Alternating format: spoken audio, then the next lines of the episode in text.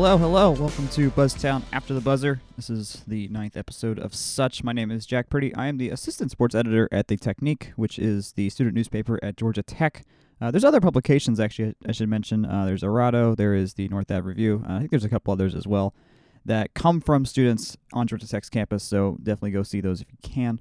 Uh, so we're going to talk about the Georgia Tech women's basketball game, their quarterfinal game against Notre Dame in the ACC tournament. Uh, this was their this was the quarterfinals. Uh, we the uh, Jackets beat Wake Forest on Thursday, and then last night, Friday, March 4, was their game against Notre Dame. Uh, and the last time they played Notre Dame at home, it was an overtime loss. It was part of that stretch where they played a bunch of overtime games and only came out with one of them.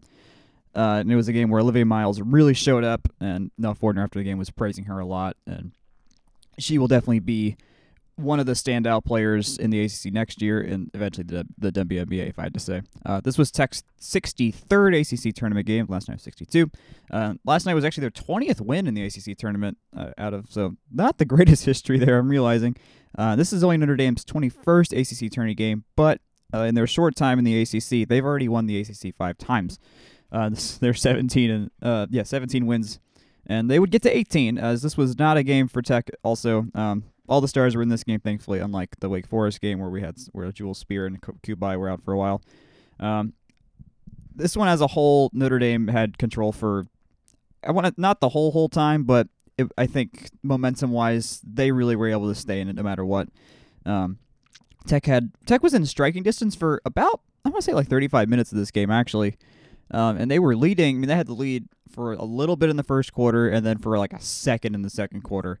Um, we were up 14-13 in the second after uh, Digna Strautmane hit a three, but immediately afterwards, uh, Sonia Citron got a layup that put the uh, that put the Fighting Irish back up, and they never lost the lead after that. Um, this was a, also a super heavy three point shooting game for the Jackets. They inside they were just not doing much. Maya Dodson was absolutely killing it down low as she did last time Tech played Notre Dame.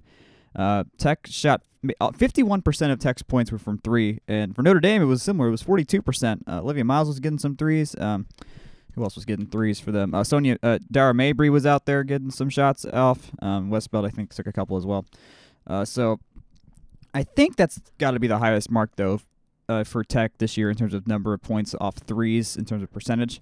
Because uh, that just that isn't the strength of our team. I would say. I mean, it's definitely the high low game and being able to to work Hermosa and Cubaj underneath, or eventually get my do some driving layups.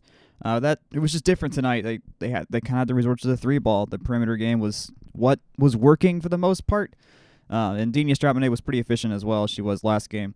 Uh, I think, and a lot of why we had to resort to the to the, uh, the perimeter game was because of how just how much the inside game was not really working. Cubaj was two of eleven, and Ray Hermosa was two of five. Mai was two of thirteen tonight. Uh, just was not getting good shots off. There was um only well yeah only Eylia Love, Digna Strautmane, and Sarah Bates really did much in terms of scoring. Bates made three threes. Um, thankfully was a little bit a little bit more efficient at, compared to the last couple of games. Tech only shot 30%. Notre Dame shot 52% as a whole.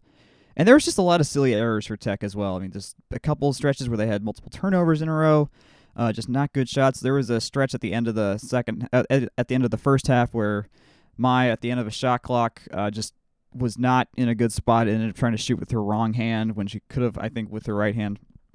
That was not great. And then we had the ball. We had the last shot potential at the end of that half as well on the next possession. And my with no one in front of her just didn't get the shot off in time. Like she had enough to get kind of like a little bit of a deep three and completely missed mistimed it. Um, also a big note that i just was surprising to me tech was only 4 of 13 from layups which that's a lot of points left on the board that would have made the game way more competitive if they were able to do more down low. Notre dame on the other hand was 11 of 15 and and they for sure they, they they certainly missed some wide open shots that they could have gotten as well. So in a lot of ways, this game could have been uh, way tighter in the end, or Notre Dame could have blown us out way sooner. For me, this was always going to be a coin toss game, especially watching the last game against uh, last time Notre Dame played Tech, um, and just seeing how we were Tech was much closer to themselves last game against Wake Forest. Uh, the quick general summary of the game in order. Uh, Notre Dame was up 13-11 after the first quarter, and then they shot 9 of 14 in the second quarter to go up 34 to 25 at halftime. Uh, Digna was in early second half foul trouble. She got to three fouls, I think, before the eight minute mark. And then Notre Dame's lead stretched to 12 in that quarter at one point. Um, Tech finished two of 13 shooting in the third quarter, and that was that was the real killer. That was the thing that didn't happen against Wake Forest. In either the, in either the two Wake Forest, well, the last Wake Forest game was kind of slow, but the one on Sunday that was the big deal was that Tech didn't really have a, like an off quarter. Last night they absolutely had an off quarter. Uh, and Notre Dame's transition offense was just really fast. I mean, when Olivia Miles is streaking down the floor, there's not much Tech was able to do, um, and they had good good shooting off, on the outside to where unless they we unless Tech had four people back, it was not going to look good. Um, and then the fourth quarter was mostly garbage time, I would say, especially about five minutes with about five minutes left or so. Except that, unlike where the losing team usually scores a bunch in garbage time, Notre Dame went on an 11-0 run and just completely squashed Tech at the end. Like it was, it was done after with about three minutes to go. Uh, so Notre Dame won 71 to 53 when it was all said and done. So with that, Georgia Tech is out of the ACC tournament. Notre Dame moves on to play Miami in the semifinals today. And then the other semifinal is North Carolina State and Virginia Tech. Uh, so for either of these teams, this will be for in terms of upset potential. Um, Miami definitely has a chance. Uh, they came back from a lot to beat Louisville on a buzzer beater yesterday, which would have fared well for Tech if they got to play them again, because I think that would, that's a team that Tech would definitely want to, would want another shot at. Uh, but alas, that will not be happening. Uh, Miami could get themselves a much better tournament spot if they win, or get into the tournament. I think uh, Notre Dame winning would really help them uh, boost their shot at hosting uh, the NCAA tournament because they're currently slated as a five seed. notable stats from the game: Citron was a plus 20 and plus minus, which just she was killer the whole night. Olivia Miles shot 50%, uh, 7 of 14 with 17 points.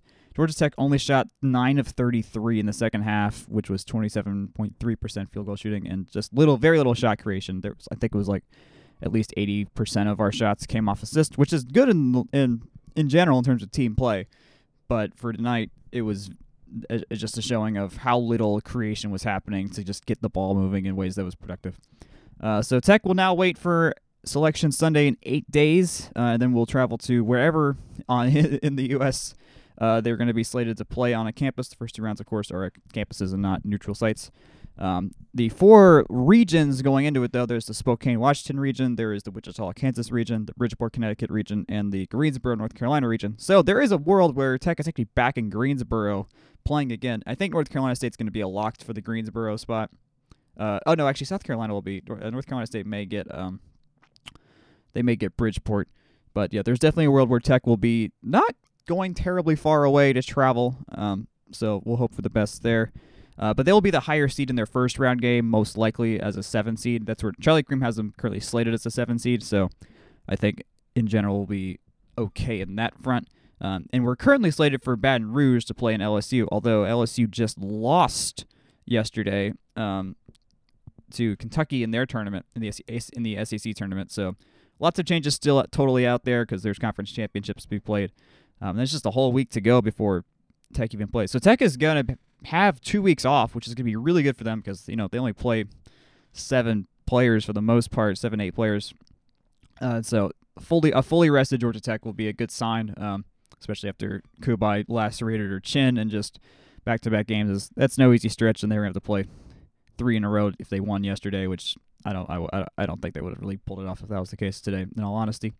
Uh, but with that, that is all we have for now in this episode. Um, we will be coming to you live from wherever uh, these wherever the NCAA tournament games is for Georgia Tech next. We're going to travel uh, to those games. Going to be really fun. Uh, we'll see about the round after if they make it, but I think arrested Tech in NCAA tournament against. Well, they'll probably have to play a two seed uh, in the second round, which not the greatest situation, but I don't think that's uh it's not out of their world. There, Tech is there. There, you there are games where all of them can be completely just playing out of their minds, and that's what that's what it takes to win the NCAA tournaments. So we'll see how it goes. And with that, we will see y'all again another day. Thanks.